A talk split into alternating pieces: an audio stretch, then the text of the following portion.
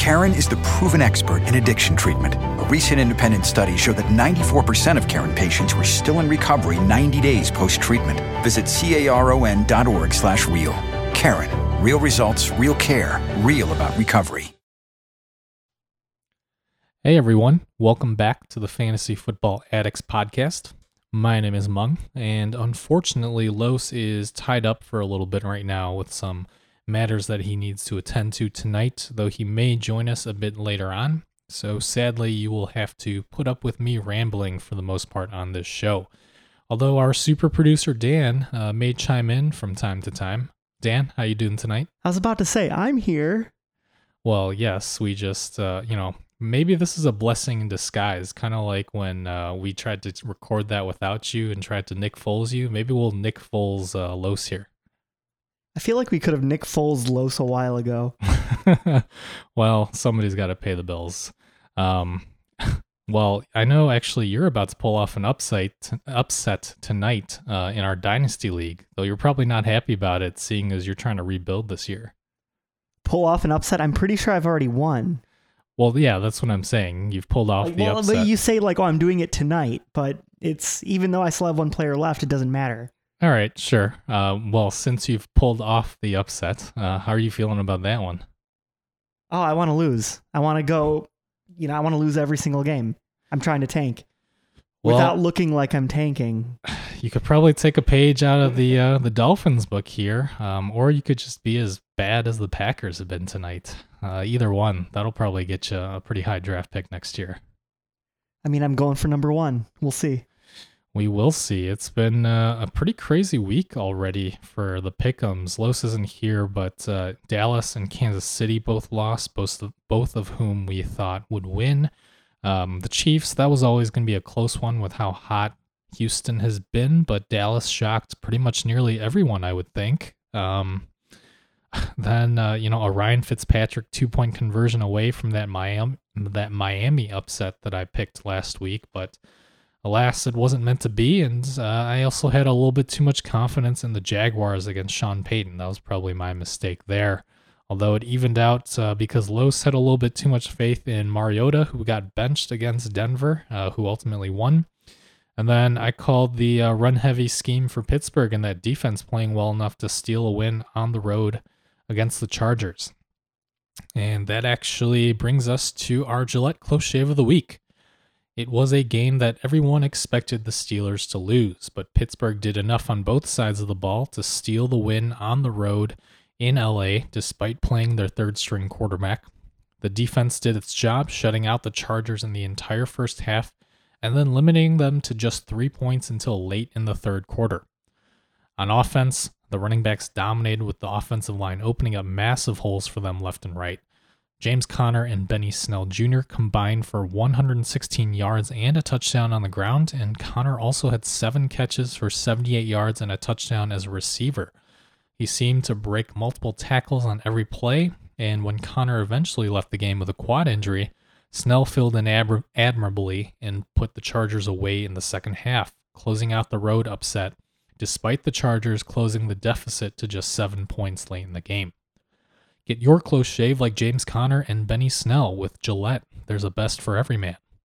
Get $3 off your first order when you create an account using the code WELCOME3 and try Gillette's new heated razor, providing comfort with every stroke. And uh, as we record tonight, watching this Monday night game, of course, Jamal Will- Williams vultures that touchdown from us Aaron Jones owners. Great, just great. Oh, all right. You uh, you have any other any other players going tonight in fantasy, Dan? Like I said, I have Jimmy Graham, but I don't care because I'm pretty sure I already won. Gotcha. Well, unfortunately, I need both Aaron Jones and the Green Bay defense, so we'll see how well they do tonight. But uh, let's kick off with our Thursday night showdown this week Kansas City at Denver. And Tyreek Hill is back, baby. We will see how Vic Fangio chooses to defend against him. But even if Chris Harris Jr. shadows Hill, you're not benching him in fantasy. As we saw, all it takes is one play to make his day. And of course, Mahomes and Kelce both had a bit of a down day against the Texans, but you're starting them. Don't get too crazy with that. Kelce's stats have been down a little bit. He's been used uh, a bit more as a blocker, uh, really, with two of their offensive linemen out with injuries. But you're not benching Kelce. He's going to be just fine going forward. In fact, he slipped and fell on a play near the goal line against Houston that would have been a walk in touchdown. As for the running backs, though, uh, Andy Reid did tell us that it was going to be a committee in the preseason, and it seems that it will be. Uh, all three backs are being used right now. Uh, most of the work still with going going to LeSean McCoy, but until this offensive line gets healthy, both McCoy and Damien Williams are just going to be boomer bust flex plays. We'll see how long it takes for Eric Fisher to get back here. Um, and if I had to pick one of the other wide receivers to flex, it'd probably be Mecole Hardman with the third most targets against the Texans. And he also has that big playability with the deep speed. Anything to add here on Kansas City, Dan? Not really. The only thing I, I saw a pretty funny tweet, and I can't remember who said it, and I feel bad because I can't give him credit. But they said something along the lines of, I bet Kansas City's defense cannot wait for Deshaun Watson to get on the podium after this game and explain to them exactly what's wrong with their defense. And then they can all collectively go, oh, right. And then it clicks and they're all good for the rest of the year. that uh, that certainly could be true here. Uh, maybe they'll take a page out of Tony Romo's book as well. Um, in fact, Deshaun Watson, given all his explanations, maybe he'll be the next Tony Romo in the broadcast booth once he's done in about 10, 15 years. On the Denver side here, uh, I would expect this team to continue attacking a poor Chiefs run defense, uh, trying to keep Mahomes off the field as much as possible. We should see a heavy dose of both Philip Lindsay and Royce Freeman on the ground. I like Lindsay as a mid range RB2 this week, and Freeman as a high end RB3 or flex play. Of course, Kansas City's offense will still put up points, so we should see some passes from Joe Flacco to Courtland Sutton, who remains a high end wide receiver 3 with upside. And as for Emmanuel Sanders, it sounds like the team is optimistic that he's going to play Thursday night. Um, assuming he's active, he would be a mid range flex play, um, a bit boomer bust as of late. And then if Denver sticks to this formula of running the ball at the Chiefs, uh, playing solid man coverage, we, which we know that they are capable of doing, the Broncos could keep this one semi close. I'm going to lean the Chiefs here, though, to bounce back. Uh, still not a whole lot of faith in Joe Flacco and Vic Fangio here. I would definitely take Kansas City here. Yep, as does Los. So that'll sweep it on this one. And we'll move on to our Sunday noon Central 1 p.m. Eastern games. First off is the Rams at the Falcons. Man, this uh, this LA Rams team is really struggling. Their offensive line is not playing well, and in turn, Goff is struggling when he's under pressure, which is quite a lot lately. Luckily for them, they get to play a bottom five Falcons defense this week. Despite that terrible showing against the 49ers, uh, part of that really was on just how good the 49ers defense has become. I'm going right back to Goff in fantasy this week. I like him as a low end QB1 with upside against this terrible Atlanta secondary. It sounds like Todd Gurley should return as well with that quad injury, and if he does, he would slot in as a mid range running back two for me. Cooper Kupp had a down game as well, along with the entire offense, but I'm still putting him right back into that mid range wide receiver one in a great matchup. And both Cooks and Woods are low end wide receiver twos, but with a lot of upside here. This should be a get right game for this entire offense, and a much needed one at that. Also worth noting here, uh, Jared Goff missed a wide open Gerald Everett on a deep pass that would have been a 50 yard or so touchdown. For teams that added Gerald Everett at tight end who really need help at the position, it's a little bit too early to give up on him. Uh, I would hold on and keep starting Everett for now. Of course, the exception would be if Hunter Henry is on your waiver wire, go get Henry. What what's wrong with this team? is it a Super Bowl hangover? Is it uh, they're depressed that they lost? Is it a first place schedule? What's going on? I, you know, it's hard to say. Really, I think it's a combination of things. The biggest part of which is the offensive line that was top three, top five last year. Um, they lost two key pieces, and really the defense has been struggling as well. And part of that too is that the offense just can't stay on the field, so the defense is being forced to play a lot, and they're getting exposed a little bit, despite how good Aaron Donald is. And it doesn't help that Aqib Talib uh, is on IR now with that rib injury, so that's going to hurt them even more. Um, but that said, it's still a somewhat tough matchup for the Falcons here. Uh, let's move on to that side. Uh, I'd like to remind everyone once again that this Atlanta team really should be 0 6 if it weren't for Philadelphia's entire offense being hurt in that matchup against them week two. And even then, they had a chance to win that game if Nelson Agholor had not dropped that wide open touchdown pass. So, here, even though Aqib Talib's out and the Rams defense hasn't been great, uh, this offense has struggled for Atlanta. I have Matt Ryan as a low end QB1 here. Um, Devonta Freeman, he's been getting more work with Ed- over Ito Smith as of late, but Freeman remains a low end RB2 in a tough matchup here, though his receiving usage is somewhat reassuring for a decent floor in PPR formats. However, I certainly would not expect two touchdown catches for Freeman again. Um, Jones, you're starting. He's a back end wide receiver one in this one, and Austin Hooper, a top five tight end every week, given how he's u- being used here. Calvin Ridley, too, he scored a touchdown against the Cardinals, but haven't hasn't really gotten many targets, and I'm not sure that Matt Ryan's going to have a ton of time to throw deep in this one. If I had to flex a Falcons wide receiver not named Julio, I would still go with Mohamed Sanu over Ridley this week both of these teams are playing poorly, but uh, I think the Rams defense is still going to toughen up a little bit more than the Falcons here. So I will take the Rams to bounce back on the road. I'm going to take the Rams too, only because Atlanta's just been terrible. Like Austin Hooper is their wide receiver one, and if we, if, I feel like if we were to say this last year that Austin Hooper will be their basically their best receiver this year, I think no one would believe that.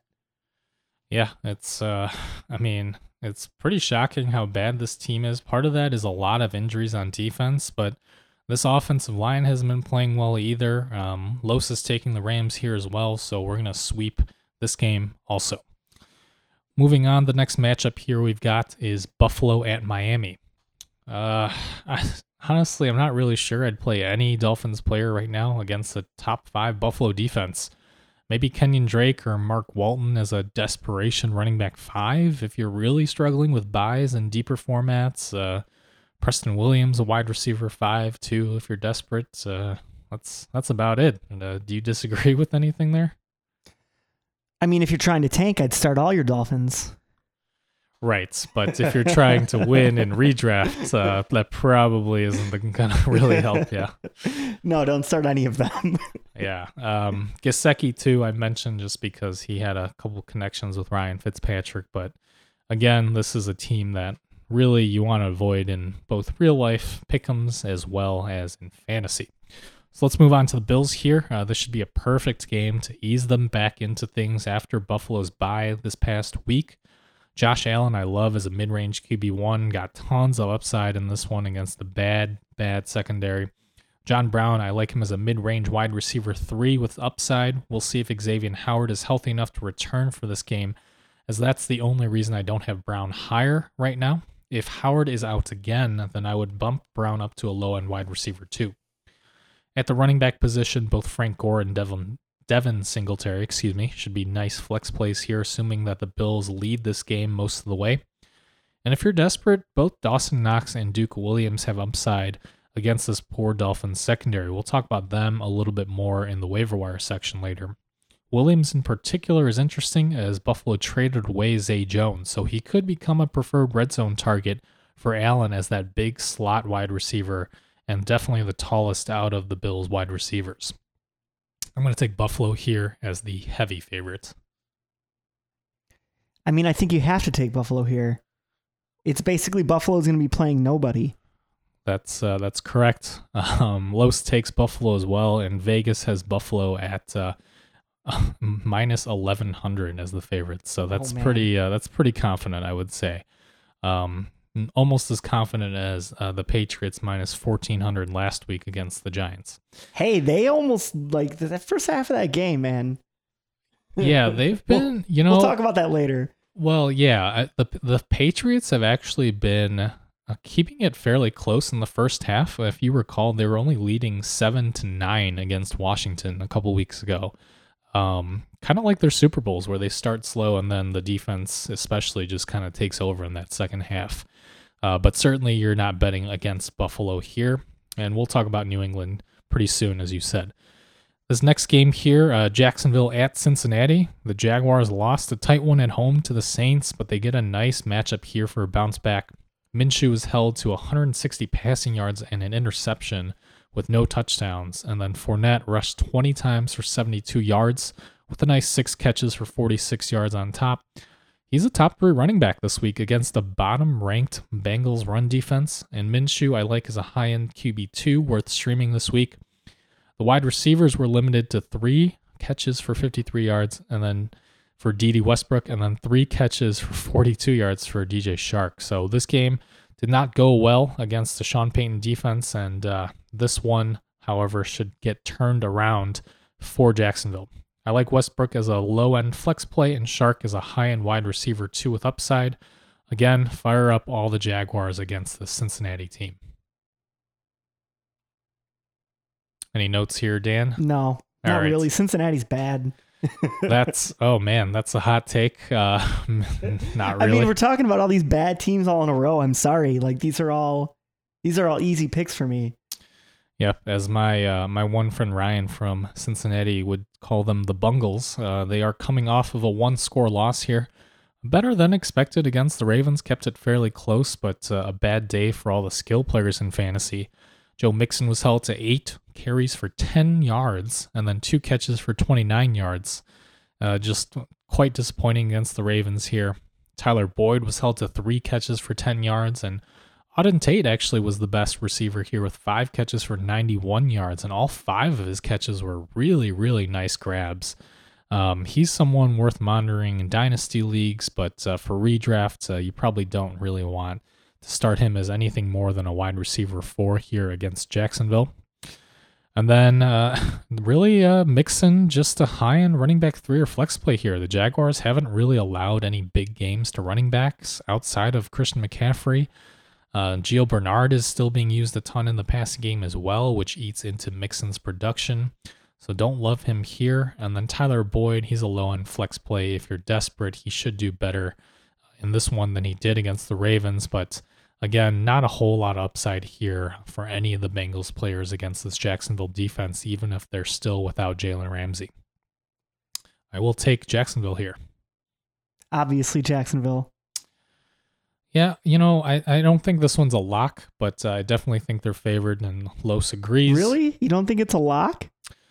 I don't think so. Um, just the fact that Cincinnati kept it close against Baltimore, got to give them some credit for that. They're still winless, but uh, know, crazier things have happened, especially at home. Uh, I think again, uh, the Jaguars are favored, but uh, mm, I, I think there's some question to this one, unlike the other ones that we've talked about thus far. All right, whatever. uh, but excuse me, but uh, we certainly all three of us agree here once again. Uh, sweep it for Jacksonville. The next game here, uh, Minnesota at Detroit. The Vikings uh, have played pretty well against that Eagles secondary, but Matt, Matt Patricia's defense has played pretty well this season as well. Um, we'll see how they withstand Aaron Rodgers and company tonight with no Davante Adams. Again, um, this Vikings offense really just blew up against that Eagles secondary or lack thereof. Stefon Diggs had a huge day, seven catches for 167 yards and three touchdowns. Cousins, uh, you know, he had a great day as well, but Detroit offers a tougher test here. I just have him as a mid range QB2 this week. And then I'm still hesitant to rank Stefon Diggs as more than a boomer bust wide receiver. He's probably going to see a lot tougher coverage than what he did against the Eagles. And I still prefer Adam Thielen from a fantasy ranking perspective. I've got Thielen as a low end wide receiver two here. And of course, you're not benching Dalvin Cook despite a slightly slow day against that tough Philadelphia front seven. Incidentally, uh, Diggs was part of the reasons you pulled that upset this week. I did, and I normally I would love it. uh, uh, Minnesota's really good, uh, but their line, their offensive line, is not. And I really think, and I, I know we haven't talked about Detroit yet, but based on how they've looked so far in this game against Green Bay, and I just really think they might give give that that Minnesota line a hard time I don't think this this is Minnesota's going to get out this easily. No, I don't think so either. and uh, excuse me, got a frog in my throat tonight. I mean, just Um, look. I mean, I- I'm sorry to interrupt you, but just look at what the Bears did to them a couple weeks ago. Yeah, I know. Yeah. Um, well, I, I wouldn't call the Lions defense quite as good as the Bears, but point taken here. Um, certainly, this Lions defense has been playing pretty tough against the Packers tonight. Um, but their offense, I think they're good enough to play against the Vikings at home. Uh, Stafford, I still have as a mid range QB2 here. Uh, and even though on Johnson has to face a, f- a tough front seven here, we saw that Miles Sanders got free as receiver against the Vikings. Of course, the question is how much on Johnson will get utilized in the passing game over JD McKissic. I've got Johnson as just a low end RB2, if that. And then we'll see if Xavier Rhodes stays on one side or if the Vikings choose to shadow Kenny Golladay. But it's a tough matchup regardless. I've got Golladay as a high end wide receiver three, Jones a low end flex, and then we'll see about TJ Hockenson, how effective he is. I will take actually uh, Detroit here. Oh man, I was gonna take Detroit too because they're at home. It's such a toss up though with these with these divisional games. It's it it really is, and I think I mean we were talking before tonight, and you mentioned that if the Lions win this game, they're in first place in the NFC North, and if they lose, they're in last place, and that's how close this division is right now. I think it's the only division in football right now where everyone has a winning record.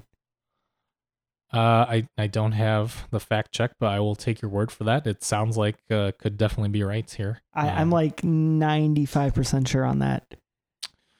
Yeah, uh, I think I think most would agree that the NFC North is one of, if not the best division in football right now. Um, Los is the detractor here. He's going to take Minnesota, so we'll see about that one. Uh, certainly, I feel like that's because Los hasn't been watching this game so far. well, I would give him a chance to change his mind if he'd like. That's fair. He's uh I mean, I don't know what he's doing, but uh I don't know. Well, uh, you know, this is another one I could see going either way. This is a tough call here. Um I I ended up leaning Detroit because they do have the home field advantage in this one. Next game here, we've got Oakland at Green Bay. The Raiders have an extra week to prepare for this one. Um, But this Packers pass rush is still pretty tough. Um, I would have probably avoid Derek Carr. Uh, Tyrell Williams, just a flex play here. Uh, if he can punch in a score, he's been pretty good in the red zone, but we'll see against this secondary. And really, uh, Josh Jacobs is the only viable great play here as a high end running back, too. We should see quite a bit of rushing attempts uh, attacking that Green Bay, excuse me, that Green Bay run defense. And then Darren Waller, you got as a low end tight end one. He's still getting used a lot, uh, getting a ton of targets, but keep an eye on the rookie Foster Moreau, whose stats have been trending up with the Raiders lacking receivers who can separate, especially with Tyrell Williams a bit banged up. And then on the Green Bay side here, uh, we'll see tonight.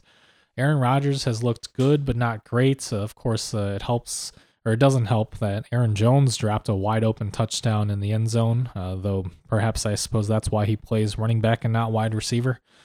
And then Oakland uh, has played fairly well on defense, all things considered, uh, after that upset against the Bears. But Rodgers should be able to handle this, especially at home in Lambeau here.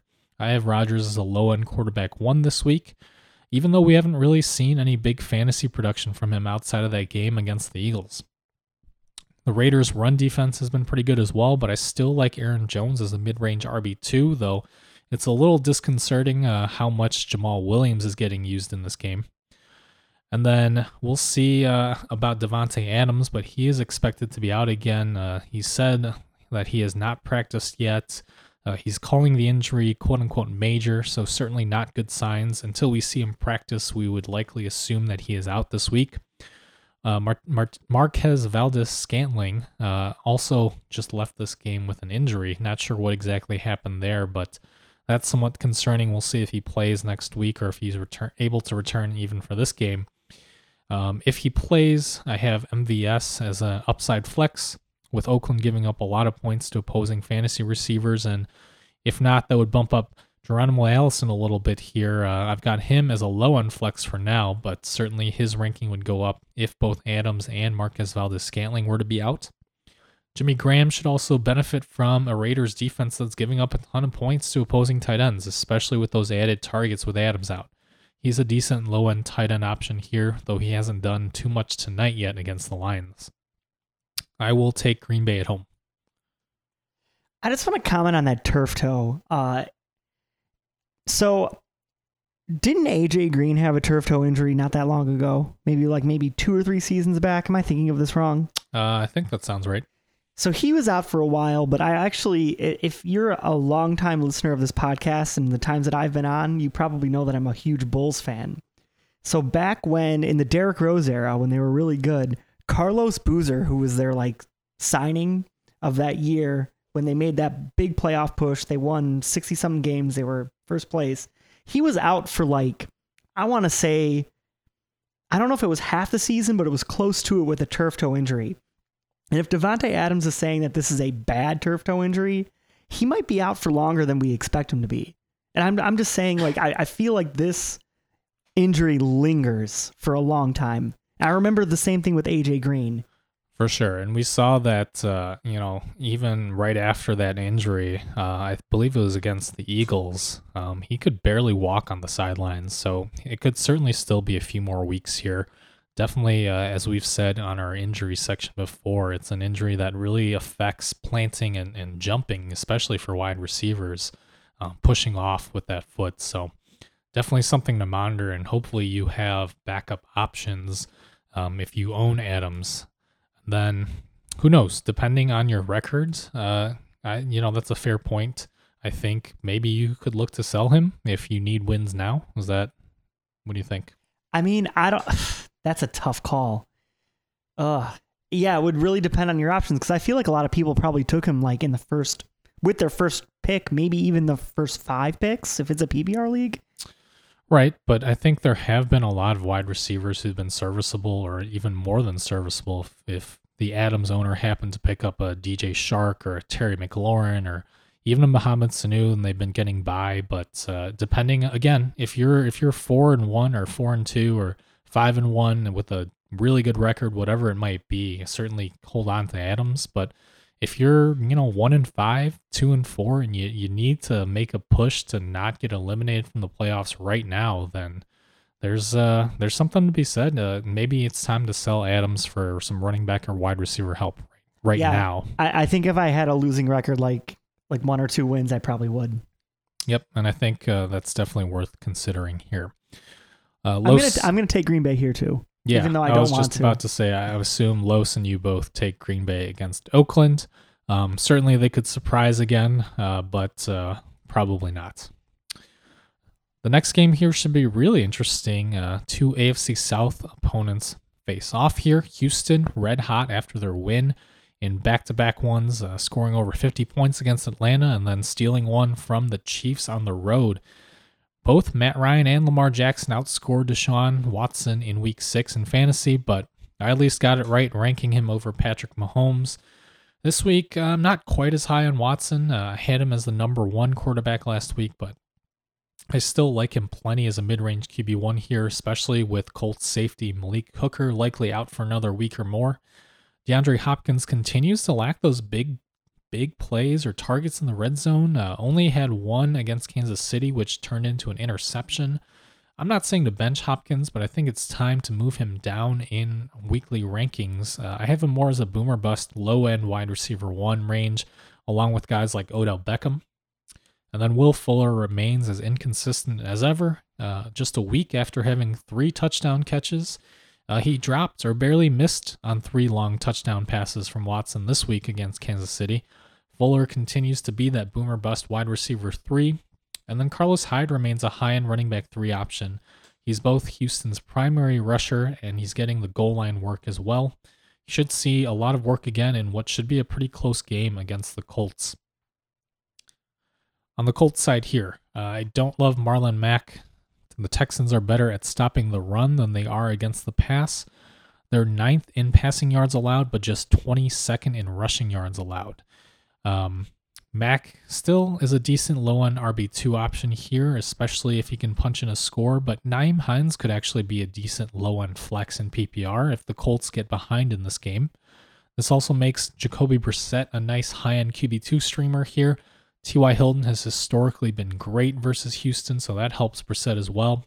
And Hilton, I have as a high end wide receiver too this week against the Texans secondary. That's going to be without their number one cornerback after Bradley Roby uh, suffered a hamstring injury against the Chiefs. He's going to be out for about a month, so could be a huge day for both Hilton and Brissett here. It's going to be tough to predict a target share behind Hilton. I think one of these Colts wide receivers or tight ends will have a decent day, but really I would avoid the rest of these guys. Um, the wide receivers, uh, if I had to pick, I'd pick Deon Cain or Parris Campbell, but that's more for DFS than for redraft. And the Texans have actually been pretty good defending against opposing tight ends. We saw that Kelce had a fairly quiet day, so I don't love either Ebron or Jack Doyle this week. This is going to be a toss up uh, going on the road.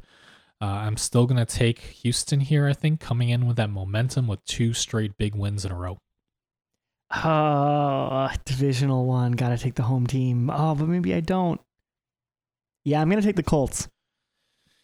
Yeah, for me, it's just that the Colts. I mean, they have a good offensive line and with both a good pass and run game, but their strength is probably more so in the running game, which is what Houston's better at stopping. So, uh, again, injuries to the secondary on both sides here. I just I think the Houston's are hot, so I'm gonna quote unquote ride the hot hand here. Um, Los agrees with you though, Dan. He takes the Colts as well at home in this divisional matchup. Next up, we've got Arizona at the Giants. Uh, you know, as I said about Arizona at Atlanta on last week's show, this should be another high scoring affair. Both offenses are on the up and up, both defenses remain bad. I like Kyler Murray here as a mid range QB1. David Johnson is a mid range RB1. Larry Fitzgerald as a wide receiver three with upside. And if he's back, Christian Kirk would also be a wide receiver three with upside. Maxx Williams got a touchdown against the Falcons, but I would not count on any consistent production from a Arizona tight end for now.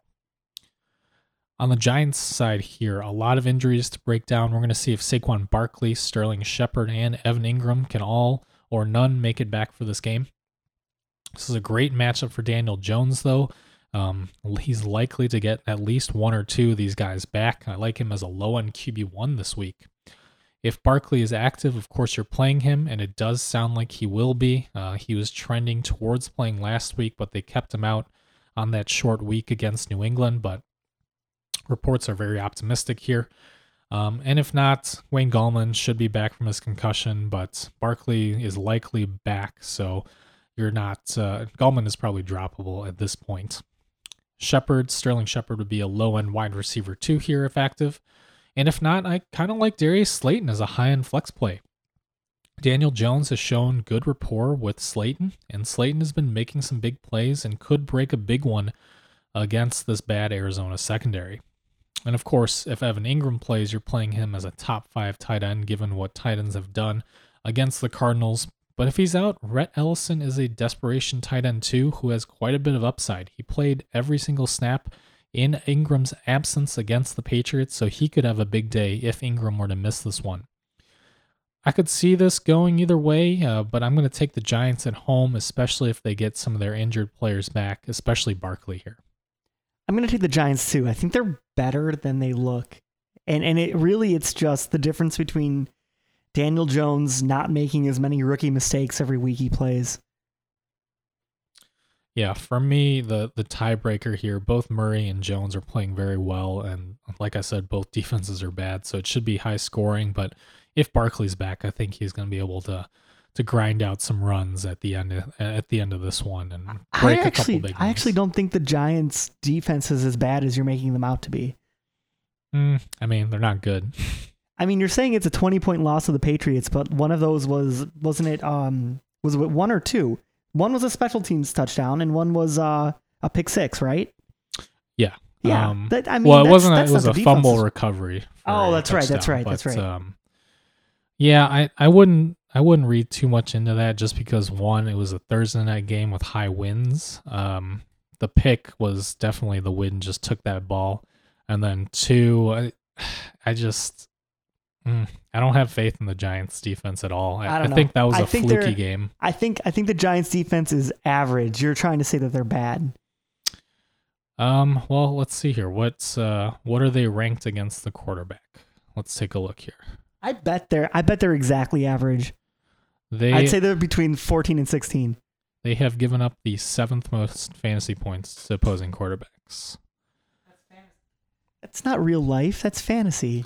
Sure, but I mean that's what I'm talking about here with Murray. I think he's played very well in the last couple weeks, so I, I think. All right, I mean, I would be fine. confident in starting Murray for fantasy at the very least. But uh, we do all take the Giants here, so let's move on to another NFC East team. Uh, not so good. Um, San Francisco at Washington here. The Niners look really legit with the run game and the defense being the two strongest factors right now. Uh, Garoppolo's a decent mid-range QB2 option, despite not having had many big games thus far. Um, the run game, of course, is great. In the backfield, Tevin Coleman seems to be that 1A. He's playing more snaps and getting the goal line touches. But Matt Breida is still very much involved. He's getting similar number of carries and targets in the passing game. I would have Coleman as a low end RB2 this week against a weak Washington defense. The Niners should be playing with a lead for a lot of this game. And then I have Breida as a high end running back three or flex play. He could always break a big play as we saw against the Cleveland Browns on Monday night last week. Dante Pettis, his target share continues to trend upwards, but Pettis is still just a wide receiver four at best. George Kittle remains the most reliable receiver on this team, and of course, he's a locked in top three tight end every week. On the Washington side here, as expected, Adrian Peterson had a big vintage performance against that bad Dolphins defense. Uh, that interim head coach emphasized the run game, and so it was. However, that's easier said than done now that they're facing a very good Niners defense that limited the Rams running backs to just 79 rushing yards and no touchdowns on Sunday. Chris Thompson also left the game against the Dolphins with a foot injury, so we'll see if he plays this week. As of right now, I have Peterson as a low end flex play, especially if Thomas is out. He should be a little bit more involved in the passing game, but neither are great options even if Thomas, or excuse me, Thompson plays. Terry McLaurin, I have as a low end wide receiver three. I'd expect a tough matchup here against Richard Sherman and Jimmy Ward, who's playing well coming back off of that injury. And then, uh, really, this Niners defense, they've allowed just the seventh fewest fantasy points to opposing wide receivers, so would not expect another huge day for McLaurin like he did against Miami. I'd expect the Niners to stay undefeated here and handle this shoddy Washington team with relative ease. I'll take the Niners too, but but let me ask you something. So so the Niners, if they continue this trend up to the trade deadline, and I've heard some rumors, not really like real, but like little little feelers out there that AJ Green would be a great fit on this team. Well, I, I'm just wondering what you think about that. Mm, Like like if they're if they end up in first place, which they could, I mean they are, but if they end up in first place in their division and they're trying to make a push, do you think they try to make a move for like a wide receiver like that? Because that's obviously what they need. That'd be interesting. Um, I think safety would be good to target too. Jimmy Ward has had a lot of trouble staying healthy. I mean, he's great when he's on the field, but uh, really, he's a he's a big loss whenever he misses time. Um, but certainly, Kyle Shanahan with a true number one X receiver. Uh, I mean, that would benefit the offense a lot. I don't know if it will happen, uh, but Green certainly has been the subject of a lot of trade rumors, so I could I could definitely see it. I mean, San ju- Francisco, New England's always a, a rumor that gets passed around for any player. Um, we'll see, I guess. Yeah, that's fair. I just I just don't think New England uh, wants. I don't think they would pay what uh, the Bengals would ask for for for, for that. I don't know. Right. Um, yeah, I don't know. I, I that's all speculation at this point, but AJ Green would certainly have a ton of fantasy upside in that offense. All right, uh, let's move on here. Wait, uh, wait, who does Los want? oh, does he want Washington? I bet he does. Yeah, yeah, we'll go with that. He's uh I need to catch up. I'm still two games behind him in our pick'em, but yeah, we all we all take San Francisco here. Um run it. So moving on. The LA Chargers at the Tennessee Titans. Man, the Chargers just I feel like every year they have a lot of hype going into the preseason, then they have some injuries, then they have some terrible choke jobs and here we are yet again. They look awful. Uh, Rivers, just a mid range QB2 here, going on the road to face a pretty decent Tennessee defense. Melvin Gordon and Austin Ekeler are cannibalizing each other's fantasy production, and neither is more than just a flex play against this Titans defense that stopped the run pretty well. Keenan Allen could also struggle a little bit, uh, but he remains a low end wide receiver, too. Still one of the safer options out there. Mike Williams, I've got as a wide receiver three or mid range flex play as well. He's getting targets, but still not 100%. We saw him leave the game briefly against Pittsburgh. And the best matchup here really is the recently returned Hunter Henry, who looked spectacular in that first game back against the Steelers. He's a mid range tight end one here against a Titans defense that's allowed the seventh most points to opposing tight ends. On the Titans side, uh, they've got quarterback issues of their own. It's yet to be seen whether Marcus Mariota or Ryan Tannehill is going to start after Mariota got benched against Denver. Derrick Henry struggled against the Broncos' run defense as well, but he's a mid range running back too with some upside here. If that Titans offensive line can run block even half as well as Pittsburgh did, I would avoid probably all the pass catchers with this QB uncertainty. Um, it's likely to be a run heavy game script trying to mimic what the Steelers were able to do. But Delanie Walker, still a high end tight end too, just given the lack of startable tight ends right now in fantasy. This is another one I could see going either way between two mediocre teams, but I will lean the home team Titans in this one. Uh, just the Chargers just seem like they don't have any fight left right now, and I don't know that going on the road to Tennessee is going to fix that. I feel like this is the most forgettable game of the week. Seriously, like when you look at some of those other bad teams, or at least playing like somewhat interesting, irrelevant teams, this game right here is the one that's going to just happen and nobody's going to watch it. And I'm just going to pretend it's not going to happen and not pick somebody. Yeah. But no, having said that, I, I'm going to go with the Chargers just to, I guess, combat you. Okay. It's 50 50 chance here, you know? No, I could definitely see that. The uh, the Chargers are the most up and down team, and they play well one week and poorly the next week, and then bounce back the following week. So I could definitely see that. Um, Los does take the home team Titans as well. Next up here, uh, we've got the New Orleans Saints. Oh, is this Los? Yeah, it is. I'm answering it. Hey, buddy. Hello there. We're recording already. I I got that. What what are you guys up to? Sorry, you got uh, Nick Foles. You actually don't need to be here. Yeah, I'm just gonna hang up on you right now. oh, axed. Ouchies. By the way, I picked Washington for you earlier over San Francisco. Oh, please no. no, we gave you we gave you the Niners. You actually came in at a really good time because we just got to the Saints uh, against the Bears. Oh my goodness. Horrible timing. A dreadful game. Yes. Sad um, to watch, but we'll see what happens we will see. Um, you want to kick us off with the Saints? We we literally just started when you called. Absolutely. Are are we currently live? I'm sorry. Oh, oh, oh yeah, live. we're definitely live. Yeah. Oh, okay. Uh, sorry. There, I, I had to fight off a pack of wild dogs. I actually couldn't get my keys, but now everything is all set and we are ready to go. A pack of so wild dogs. Into, okay, Bell. What's that? I said, okay, Bell. That sounds like well, something Gardner Minshew would These do. were actually dogs, dogs. Like the, the the I mean, there's a reason that they're nature's number one predator, and um, I I can tell you, I was feeling the heat. But that'll lead us in. Uh, enough about that. New Orleans at Chicago. Yeah, another week another win for Teddy Bridgewater. Uh, this is going to be tough for him in Chicago. And yet again, I'd avoid all but Kamara as a back end uh, running back one and Michael Thomas as a wide receiver one, also back end. Jared Cook did convert his three targets for a touchdown, but he's a tough pull here in Chicago. I think this is a week to lay off of him. Yeah, I'm not even as high on Kamara or Thomas as you are, especially Kamara with that both the knee and the ankle injury here. Um, Bridgewater has been adequate as a backup, but it's going to be a tough matchup on the road. Uh, this Bears defense is well rested after their bye. Um, I, I, dropped Kamara down actually to a high end running back two this week. Just not sure about the snap count. Uh, he's questionable with both of those injuries. Um, I don't love Latavius Murray, uh, even if Kamara is out. I just don't see a whole lot of production here. You likely don't have better options um, if Kamara is active, you're playing him, but just don't see a ton of upside, uh, despite what Josh Jacobs was able to do two weeks ago. And I also dropped Michael Thomas to a high end wide receiver two this week, just given the matchup. Yeah, just hard to. It was hard for me to justify pushing him down any further with Chubb and McCaffrey. You know, with with the buybacks. Uh, you know, on their byes. Oh, I still did it.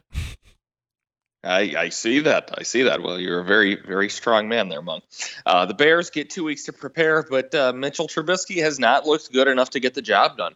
Allen Robinson will have a tough day as a back end wide receiver, too, against Marshon Lattimore, and the rest are too inconsistent to call. Uh, I don't love the running back situation versus New Orleans, though we may start to see a little more work for David Montgomery. Do we want any piece of that work? Probably not just yet. Uh, for now, Robinson is the only possible start for me. This uh, this is gonna be an interesting game on both sides. Uh, we've got two good defenses and two back quarterbacks, and yes, I am aware that Mitch Trubisky should start this week back from his shoulder injury.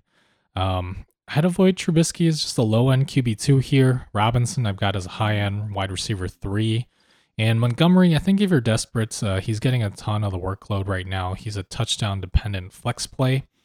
Uh, but that offensive line is pretty uh, pretty concerning, especially with the right guard Kyle Long being placed on IR now. That line was already struggling, so even past the bye, uh, you know, there's a lot of issues with this offense here. I could see, I could definitely see another 13 to six type score like uh, New Orleans and Jacksonville just had on Sunday.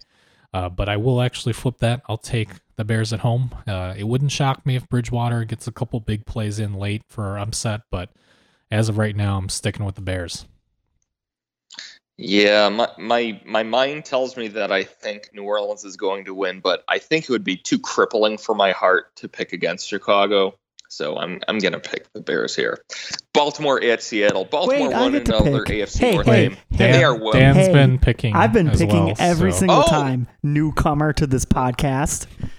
Well, I'm sorry, baby. Tell me something ahead of time.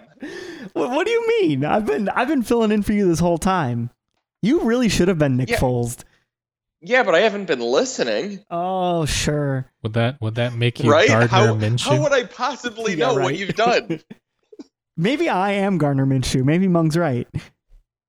You Coming forget, in here, I making all the good fended picks. off. I just beat off. I I just whoa, whoa, whoa! What did you just do? Why were you Why were you late? wild dogs. Oh, okay, all right.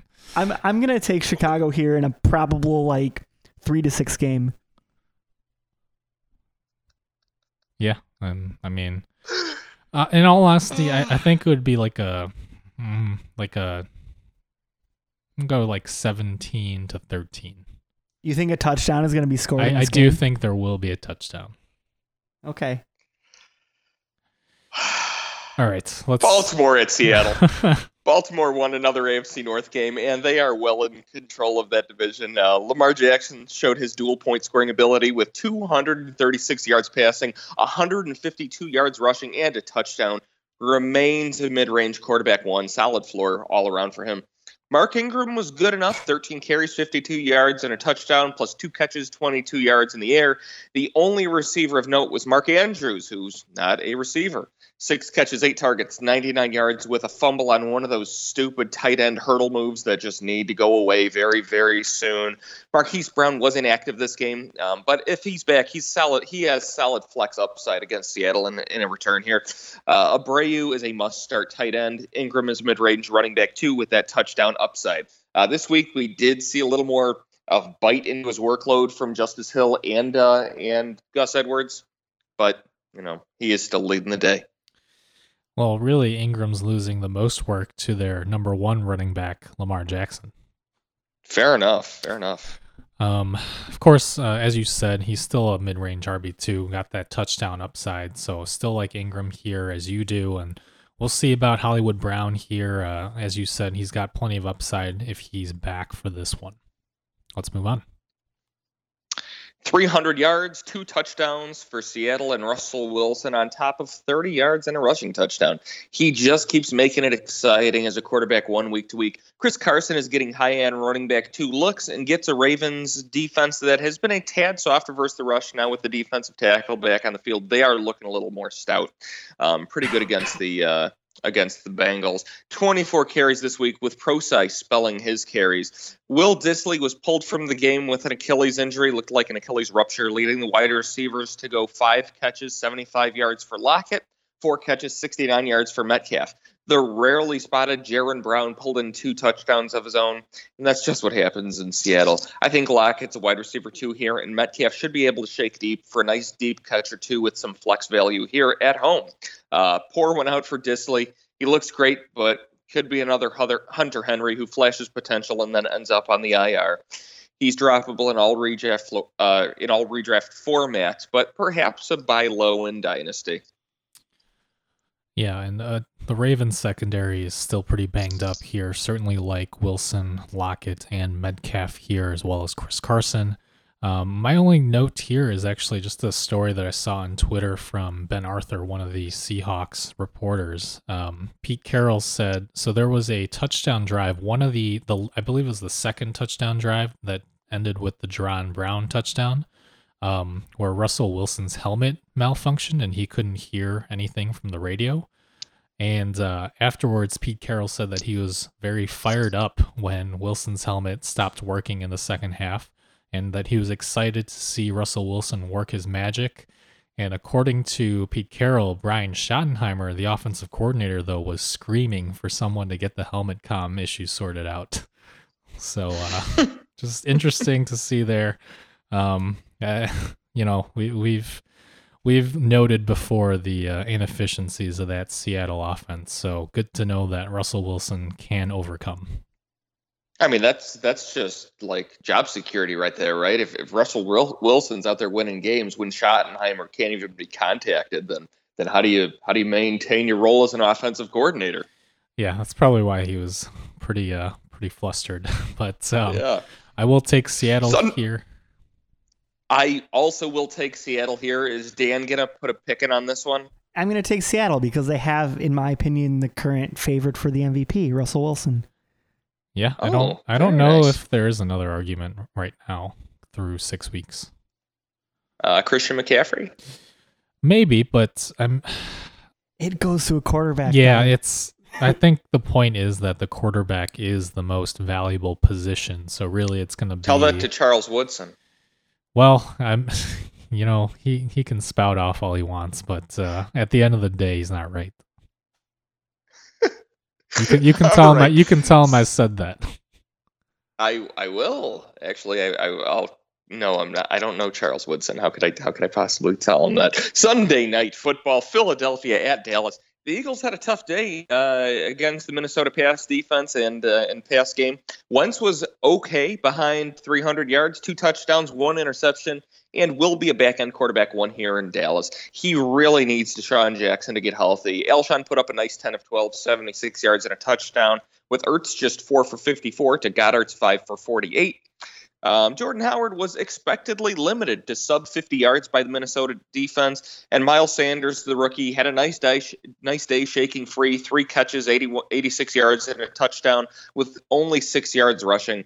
Look for another split with Sanders and Howard. Howard's a back end running back two, if not running back three versus Dallas. Sanders is a PPR flex option that is emerging here. Alshon is a wide receiver three this week. If DJX is back, throw him in as a boomer bust wide receiver two option. Always like the upside. Um, Jordan Howard, I think, I think we've hit the uh, precipice with him. I don't, I don't really think that we're going to see too many fantastic games going forward with their schedule. I don't think so either, but I also don't think he's going away anytime soon. So if you got Miles Sanders, I would uh, I'd probably try and sell high after this game. I just I don't see that workload changing much for the rest of the season. Fair enough.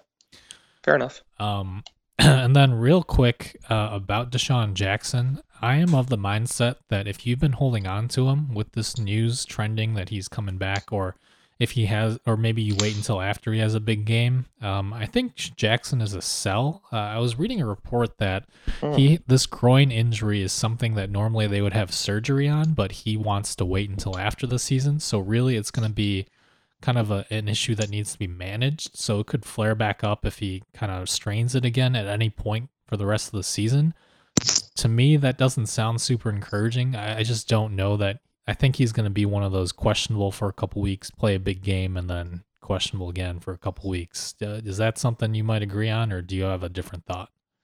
Well, the, the, you got to figure you have two groins, right? So if he has surgery, then that puts one out of commission for sure. But if he doesn't, then he has a shot at having two groins. And if he loses one, he's still got the one. What? I don't even know how to respond to that. I'm sorry. No, Dallas got well, embarrassed well, hold by on. the winless. Wait, hold up. So, is, okay, you do- really want to explore this? no, I just want to say. So, is, do you have him as a buy, a hold, or a sell as of right now? I'll hold. I, I definitely hold on to him. Okay, all right. I mean, there are miracles of modern medicine. Like if if Will Dissly can come back from what most never come back from in in less than a year, Cooper Kupp less than a year, he's got a groin strain. It could go away altogether. It could get back, or it could you know heal very very well, or it could nag. You're absolutely right. But the way that he's changed this offense, if if we're looking to sell DeSean Jackson, that I honestly think you've got to sell the entirety of your Philadelphia Eagles because this team just is nowhere near as good without him on the field right now. Mm, I mean, no, but Wentz is still doing well enough in fantasy where I don't think he's a sell per se.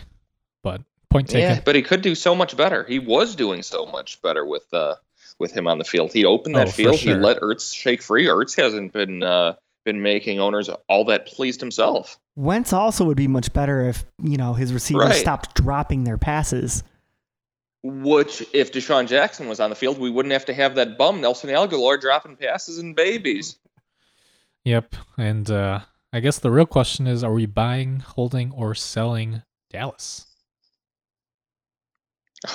Well, Dallas just got. I think I think everybody in Dallas is selling Dallas right now. Dallas got embarrassed by the winless Jets, and Dallas always seems to put together losses in games they really ought to win. Uh, we do get a nice matchup for Dak here versus that Philadelphia defense. Should be a quarterback one here. Uh, if Cooper's out, I have Michael Gallup as a high upside wide receiver two this week. They've showed the ability to get him the ball early and often. Uh, if Cooper's in, both he and Cooper are must starts here. And then, of course, you're starting Zeke. Hang on to Pollard. That's about it. But um, you may you make a good point about potentially selling.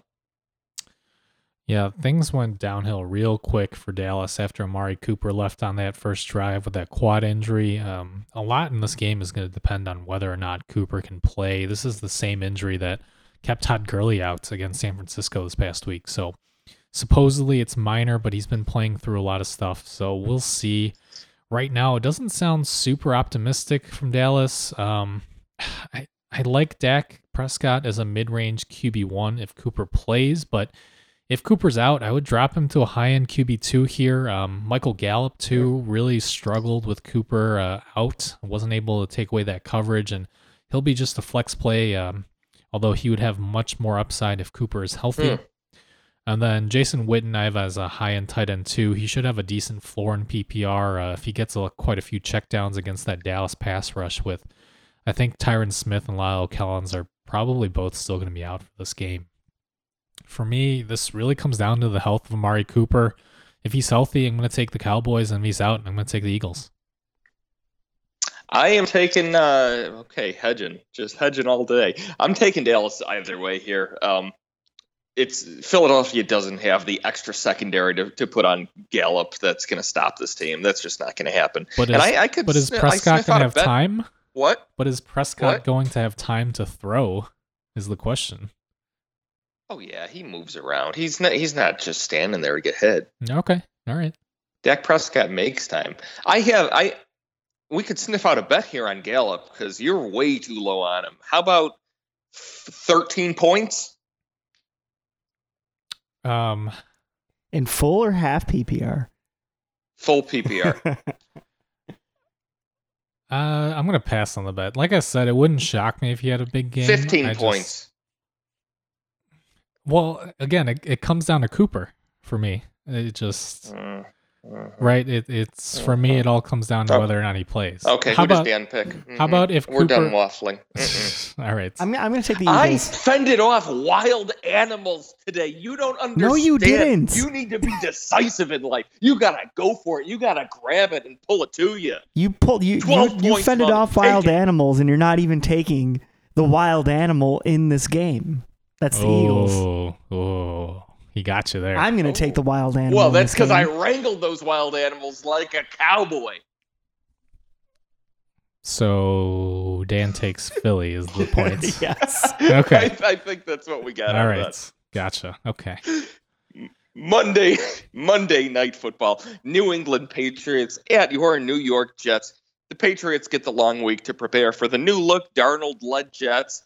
And I, I can't say I'm too worried for the skill players here. Tom Brady did throw for zero touchdowns, but rushed for two on sneaks versus the Giants. Don't expect that uh, all too frequently. Julian Edelman, nine catches, 15 targets, 113 yards, with Josh Gordon just one catch seven yards with a early injury.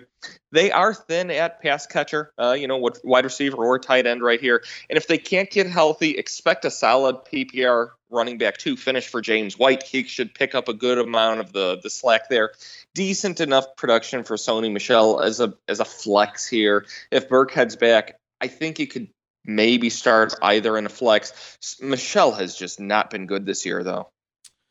Right, and part of that is Brady stealing those two QB sneak touchdowns. But uh, true, very know, true. Say la vie. Um, I yep. do like Brady as a low end QB one here, as you said with the running backs. White, uh, running back two in PPR. Michel flex. Um, Burkhead might be back with that foot injury, so you know if you're desperate, I guess, but uh, probably an avoid. Edelman, I've got as a mid range wide receiver two. Gordon, a boomer bust flex play, and Phillip Dorsett may return as well um, from that hamstring injury a couple weeks ago. So if he plays, I'd have him as a wide receiver four with touchdown upside. Of course, you're playing the Patriots defense in fantasy, but I want your opinion on this, Los. Um, I was having a conversation with, uh, you know, Rick in our Dynasty League. I've heard of him, yeah. yeah, so um, I was talking to him about the Patriots defense in a, a different redraft league that he's in. And if you own mm-hmm. them with their bye coming up in week 10, uh, you know, they're still going to be really good in real life all season, but it's probably unlikely they're going to they're to keep scoring so many defensive touchdowns, right? I mean, pick sixes are hard to are hard to predict even for great defenses. Yeah. Um, plus their schedule gets harder in the second half of the season. I told him to maybe explore trading them for a running back two, wide receiver two, you know, wherever you need help. Uh, would you agree with that? Or you? Yeah, if, if, if you could, absolutely. Do you think somebody would do that? Yeah, I think depending on the league, uh, that's definitely an option. Yeah. Okay. I mean, yes, I, I, absolutely, hands down. If you can trade a defense for a top 20 running back or wide receiver, heck, even top 24. I mean, I know that's that's a hard thing to say week to week, right? But somebody who who's got the value there, yeah, I think that's a no brainer. And then you piece like, it together on the waiver wire like you should have. Right. Um, Rather than overdraft a defense like you had to to get the Patriots, right? Yeah, I, I, think that's that's the point here is that they're going to be unpredictable, even though they've been super hot down the stretch here. Um, would you would you take like a Marlon Mack or a Matt Breida for them? Oh, he's absolutely, absolutely. Okay. What about uh, going down? Maybe like a LeSean McCoy. Not not as safe of a play, but Mm, McCoy, I'd probably rather not. There's just so much uncertainty that I have with that backfield and McCoy's age and his health status. Um, about, but that's just uh, because of him himself. Somebody, somebody that I'd be more sure on. What about like giving Carlos his level Hyde. of production? Pardon? Like a Carlos Hyde. What about him? Oh, no, I don't have him as a running back too, though. Okay. Um, what about wide receivers? Uh, DJ Moore. Not DJ Moore, no. Okay. Um hmm. Calvin Ridley? I'd have to recheck Atlanta's schedule, but probably. Okay. What about John Brown? Oof. I like his schedule five of the next six weeks a lot but I also like the Patriots schedule in in these coming few weeks. So probably not John Brown. He doesn't have as great of a uh, playoff schedule. Okay, but you're definitely willing to move on from them for the right players. Yeah, it's at least a discussion. Absolutely. Okay. All right, let's uh, uh you know, also just a quick note, they re-signed Ben Watson as well, so maybe in deeper formats, uh worth a look at tight end if you're desperate, but certainly not super confident in him given that they released him before they re-signed him. Do you think it's worth bringing up Brandon Bolden? Because I really didn't want to, but something um, compelled me. No, I don't think so. With I think with especially with Burkhead back, if Burkhead were out for the season, maybe he's worth talking about. But as of right now, no. I, I think it's worth bringing him up only in that Like we've seen this more than once now with him coming in and taking touchdowns. Michel is in trouble. Like even with Burkhead out, Bolden is is taking is taking Michel down. Yes, I, I agree with that, but I still don't think Bolden's worth picking up, except on No, in like no. super deep leagues, and if until if and when Rex Burkhead were to be out for a long stretch of time, And what about the rookie? When's he gonna get activated? uh, never. that's that's a fair point. Um, All right. although uh, the other rookie, I know you were talking about Damien Harris, but N'Keal Harry could practice this week. Oh, so yeah. for deeper leagues, Yep. if you need wide receiver help, yeah, that's yeah, all I got. Feel, yeah, keep an eye on him. Absolutely.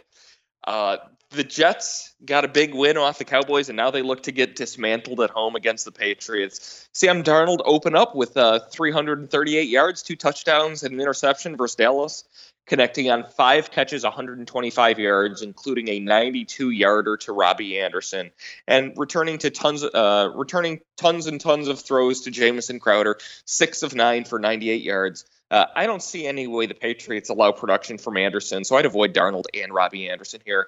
Start Crowder, though, as a solid PPR flex, and Le'Veon Bell is high end running back, too. Neither will probably score a touchdown here, but they both should see enough passing work to maintain value. Yeah, I would love Robbie Anderson if not for this guy named Stephon Gilmore. Um, hmm for right now, I, I agree. I would avoid Robbie Anderson. Um, they're definitely going to try and take him away.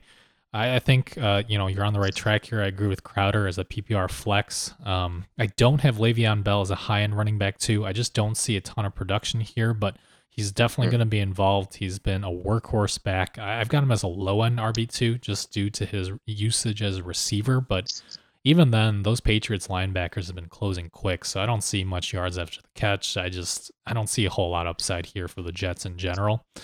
Um, yeah, I mean Anderson, I've got as a boomer bust wide receiver four, and that's that's about it. Um, Chris Herndon, we'll talk about on the waiver section after New England. The Jets schedule eases up a lot, so um, I've seen a lot a lot of stuff on Twitter about buying low on the Jets offense, and I will agree with that one.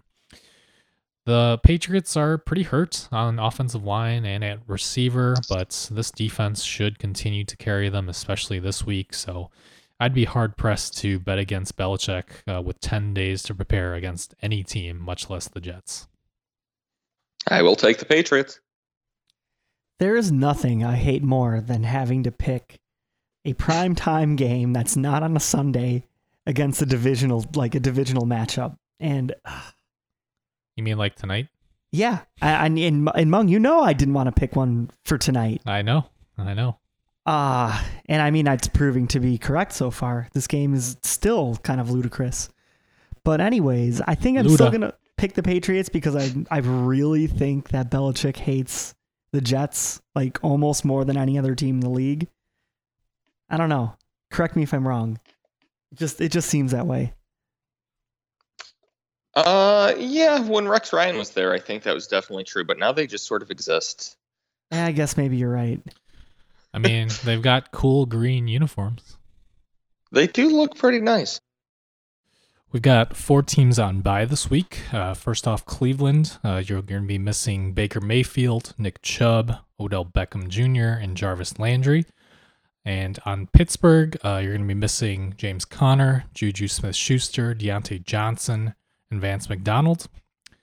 Tampa Bay, uh, you'll be missing Jameis Winston, Ronald Jones, Peyton Barber, Mike Evans, Chris Godwin, and OJ Howard or Cam Brate.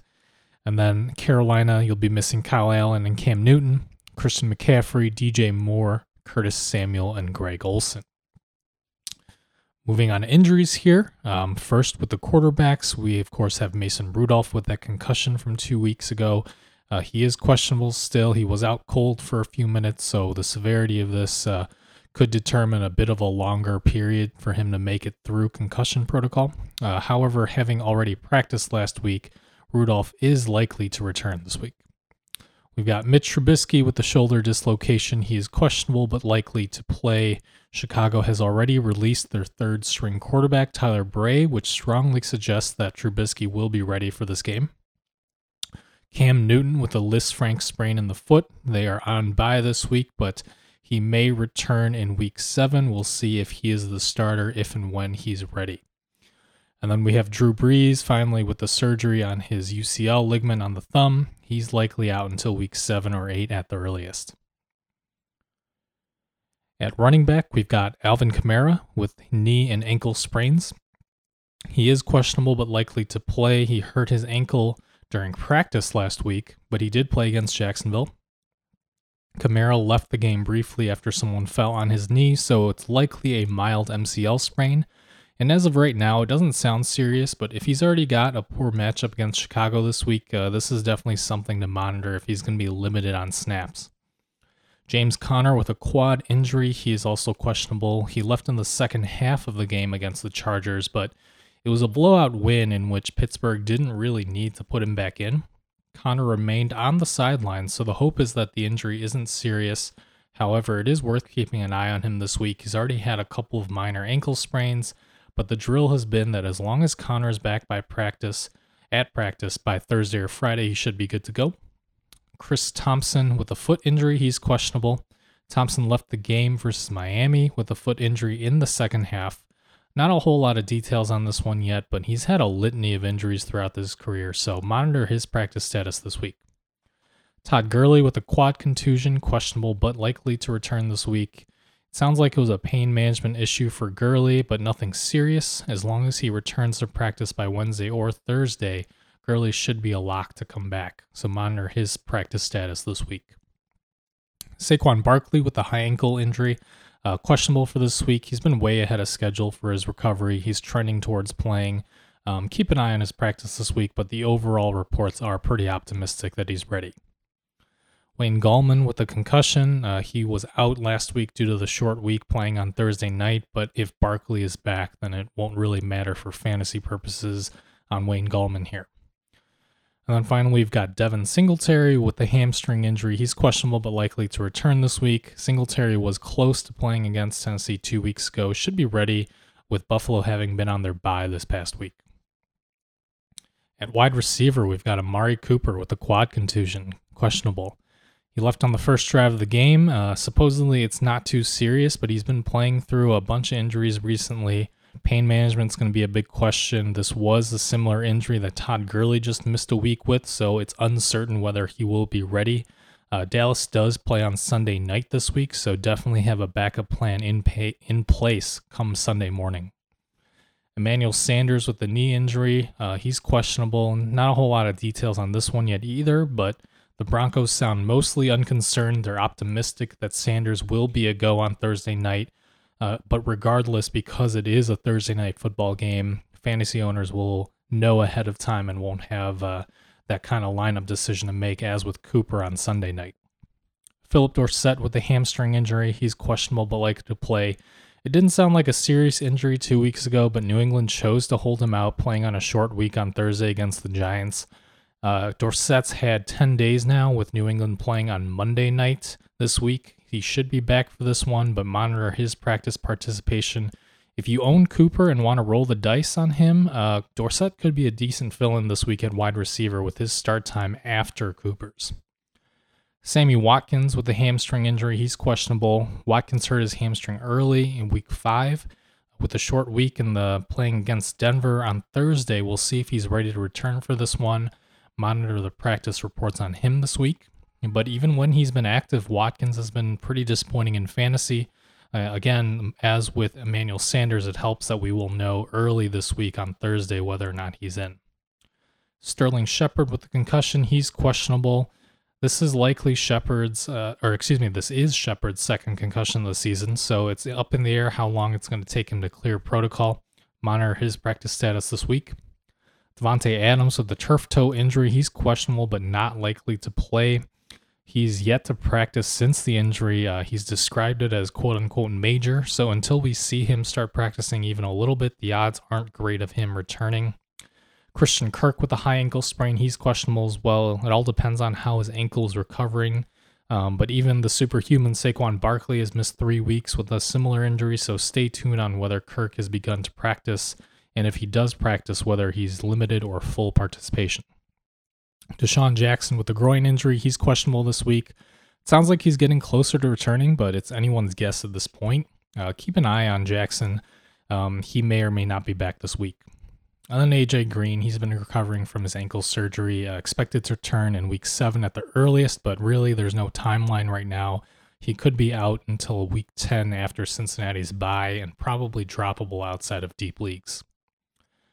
At tight end, we've got Will Dissly with the Achilles tear he's done for the season. The brightest stars often burn out the fastest. Dissly was a very exciting tight end to watch, a great fantasy tight end for those who missed on OJ Howard or others. Uh, all the best uh, for him going on IR two years in a row now, but he is droppable in all redraft formats. Jordan Reed with the concussion, he's officially been placed on IR. So hopefully you dropped him weeks ago, but if you're holding, you can officially drop him now in all redraft formats. And then Vernon Davis with the concussion, he's questionable as well. He may return and have some opportunity with Reed now on IR, but even if Davis does return this week, he's likely to split time with Jeremy Sprinkle against a tough San Francisco defense. And kicking off the waiver wire ads here, we've got our quarterbacks. First up is Daniel Jones, 41% owned in ESPN, 29% in Yahoo. Uh, I have Jones as a legit mid to low end quarterback one this week with Barkley, Shepard, and Engram all potentially returning against a poor Arizona defense that's been top five in fantasy points allowed to opposing quarterbacks. This should be another high scoring game on both sides, much like Arizona versus Atlanta was on Sunday. We've also have Gardner Minshew, 55% owned in ESPN, 59% in Yahoo. Minshew struggled against the Saints, but he should bounce back in a great matchup here against the Bengals, who have been top 10 in fantasy points allowed to opposing quarterbacks. The only concern is if the success of the run game limits his passing volume, but Minshew is a great high end quarterback too this week. Jacoby Brissett coming off the bye, 46% owned in ESPN, 42% in Yahoo. Outside of the Colts' run heavy game against Kansas City, Brissett has scored at least 16 fantasy points in his starts this year. Like Cincinnati, Houston's secondary has also been top 10 in fantasy points allowed to quarterbacks, and the Colts are fresh off their bye with T.Y. Hilton fully healthy. At running back, first we have Devin Singletary and Frank Gore. Singletary is 65% owned in ESPN, 68% owned in Yahoo, and Gore is 56% owned on both sites it's getting pretty desperate out there if you need running back help. So we're still cheating a little bit, uh, listing these guys who are a bit over 50% owned. Singletary and Gore both have a great matchup against Miami. Both are flex plays this week. Nyheim Hines at 35% in ESPN, 16% in Yahoo. If you're desperate, Houston has been tough to run on, but have given up a ton of receptions to opposing running backs, including a touchdown on a screen to Damien Williams this past week as well as a huge 52 yard catch and run to Darrel Williams. As the best receiving back for Indianapolis, Hines could break a big play or two this week. Benny Snell, 2% owned in both ESPN and Yahoo. The injury to James Conner doesn't look too serious, but Pittsburgh has been very run heavy and integrated their running backs into the short passing game to help that second and third string quarterback out. Snell's a low end flex if desperate with Conner active, and he'd be a high upside running back too if Conner were to miss time, with Jaylen Samuels already out for the next month. Chase Edmonds, 23% owned in ESPN, 34% owned in Yahoo. Edmonds has now scored twice in two weeks as a receiver. Though his upside is limited as long as David Johnson's healthy, Edmond is a running back four with some upside due to the sheer number of plays that Arizona's offense is running every week he has some upside again against a poor Giants defense and would have running back two upside if Johnson were to miss time, possibly even running back one. Duke Johnson, 61% owned in ESPN, 64% owned in Yahoo. Hyde is the better Houston running back for fantasy right now, but he's also owned in most leagues. If you're really desperate, Johnson is still a dynamic running back with playmaking ability. The Colts are a tough matchup for running backs, but he showed against Kansas City that he has the elusiveness to get yards after the catch if the Texans end up trailing in this one. Golden Tate, 63% owned uh, in ESPN, 61% owned in Yahoo, will kick off our wide receivers here. Tate had that huge 64 yard touchdown against New England that was a fingertip away from being broken up, but he should find plenty of success against an Arizona secondary that's sorely missing Patrick Peterson for one more week. Tate is a mid range wide receiver three with upside this week with a great matchup with or without Sterling Shepard active in this one. John Brown, 57% in ESPN, 67% in Yahoo. Brown's floor this year has been four catches for 51 yards, and now the Bills are fresh off their bye, playing a horrendous Miami defense at home. Brown's upside could be limited somewhat if Xavier Howard is healthy and follows him around, but Brown has a high enough floor due to target volume and a huge ceiling if Howard is out again. DK Metcalf, 63% owned in ESPN, 59% in Yahoo. Metcalf's getting open for big catches downfield, and he's been tough to bring down after contact. Against an injured Baltimore secondary, this one could be a high scoring game, and Metcalf should get a few opportunities to make some big plays deep. Jamison Crowder, 58% owned in ESPN, 42% owned in Yahoo. This is a poor matchup against New England here, but Darnold showed that he's very willing to target Crowder now that he's back healthy. Crowder could have close to double digit catches, but for little yardage in this one, He's got a safe floor due to that target volume. He's a low end PPR flex play this week with some upside rest of the season. Mohamed Sanu, 52% owned in ESPN, 60% owned in Yahoo. Sanu wasn't targeted much against the Cardinals, but against the state, or excuse me, but given the state of Atlanta's defense, Matt Ryan is going to be in plenty of shootouts here. The Rams' offense is still dangerous and should score plenty against the Falcons this week, forcing Ryan and Sanu to keep the pedal on the metal. He's an inconsistent flex play, but with upside. Darius Slayton, 6% owned in ESPN, 3% owned in Yahoo. As we mentioned with Golden Tate, Slayton has a beautiful matchup here this week against the Cardinals. If Sterling Shepard remains out with concussion symptoms, then Slayton could be worth starting in fantasy. He's shown chemistry with Daniel Jones and has the speed to get open deep. Slayton would be an upside wide receiver four play if Shepard were to miss this game. Duke Williams, 1% owned in ESPN and Yahoo. As mentioned about John Brown, Miami's a great matchup here. Williams stepped into a bigger role with the offense after Zay Jones' release. And Williams is primarily a big slot player who can make those contested catches. And if Xavier Howard does end up limiting John Brown's effectiveness in this game, we saw Robert Foster last year have some fantasy value as a boomer bust wide receiver four with Josh Allen's big arm, and Williams has similar upside here. Moving on to the tight ends. First off, we've got, of course, Hunter Henry, 54% owned in ESPN, 63% owned in Yahoo. Hopefully, you preemptively picked him up last week so you don't have to spend a ton of fab. But if you lost Dissly or if you need tight end help in general and Henry is out there in your league, he could be worth bidding all your remaining fab budget on this week. There was a lot of catch up game script against the Steelers, but Henry is clearly one of Rivers' most trusted targets, especially in the red zone, and he's already the fantasy tight end 17 despite playing only two games this year.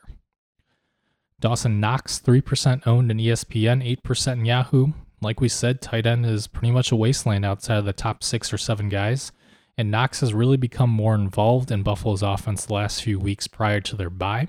He has the big playmaking ability and could have a chance to catch a few long passes or even a touchdown here against this bad Dolphins secondary. Chris Herndon, 18% owned in ESPN, 27% in Yahoo. Herndon is not a recommended play this week against tough Patriots defense, but from week 9 on, he has a great schedule, gets to play Miami twice, the Giants, Washington, the Raiders, and the Bengals. This Jets offense is improving with Sam Darnold back healthy, and Herndon could be worth stashing preemptively if you have the bench space. And finally, Ben Watson, 2% owned in ESPN, 1% in Yahoo. It's not super reassuring that the Patriots released Watson last week, but now that they've re signed him, he does have some upside for teams desperate at the tight end position, especially in deeper leagues. At defense here, we've got the Titans, 76% owned in ESPN already, but only 50% owned in Yahoo. We'll see if Mariota or Tannehill ends up starting this game in the next day or so, but this defense has played fairly well overall, and they get to face a reeling Chargers team that just got humiliated at home by the Steelers. Rivers could turn the ball over again a couple times in this one, missing his starting center and left tackle. The Detroit defense playing tonight, 3% owned in both ESPN and Yahoo. We'll see how they do tonight uh, against the Packers, but they're playing pretty well so far. Plus, this is a Lions team that's uh, already given Patrick Mahomes and company a hard time prior to their bye. You could do a lot worse, and even though Minnesota's offense dominated that poor Philadelphia secondary, they've struggled against better defenses, so still a chance for Detroit to do well in this one. And at kicker, uh, we've got Mike Nugent, 31% owned in ESPN, 37% owned in Yahoo. Nugent's ownership percentage is still surprisingly low, considering that he's basically the new Stephen Gostkowski. He struggled on a very windy night with winds up to 20 miles per hour against the Giants on Thursday, but he still knocked in five extra points. He should be owned and started in far more leagues this week against the Jets. And then we've got Zane Gonzalez and Aldrick Rosas. As Gonzalez, we talked about last week, still only 59% owned in ESPN, 25% owned in Yahoo. And then Rosas just 11% owned in ESPN, 9% owned in Yahoo. Last week, it was the Cardinals against the Falcons, and both Gonzalez and Matt Bryant both had ample opportunity for field goals in that high scoring game. And it's the same story this week, but sub in Aldrick Rosas for Matt Bryant. And as always, uh, the work is never done. Whether you're five and one after this week, or two and three, or excuse me, two and four, I guess. Um, uh, whether you're contending, whether you're not doing so hot and fighting for that playoff spot, you can always ask us specific questions about your team and or league. My name is Meng. You can reach me on Twitter at FFA underscore Meng. That's M E N G. And this is, of course, Los. I'm at FFA underscore Los. I think we've, I think I bring this up every year about this time. The storied year where I went 0 and 6 to start the season, turned it around through free agent ads, a couple shrewd trading moves, and actually, well, came in second that year. I wish I could say I won and turned it into a massive Cinderella story. But 0 6, it's pretty bleak. Don't give up please don't give up. You can also get a hold of uh, super producer Dan. Tell him how great he did this episode at FFA underscore Dan. And then, of course, subscribe. Subscribe to the podcast. We're available on iTunes, Google Play, Stitcher, and SoundCloud. Whether you're listening to us on your computer or mobile device, we will have something for you to listen to on your way Tuesday morning. Boom. And as always, it's a fantasy world, and we're all just addicts in it. Thanks, addicts.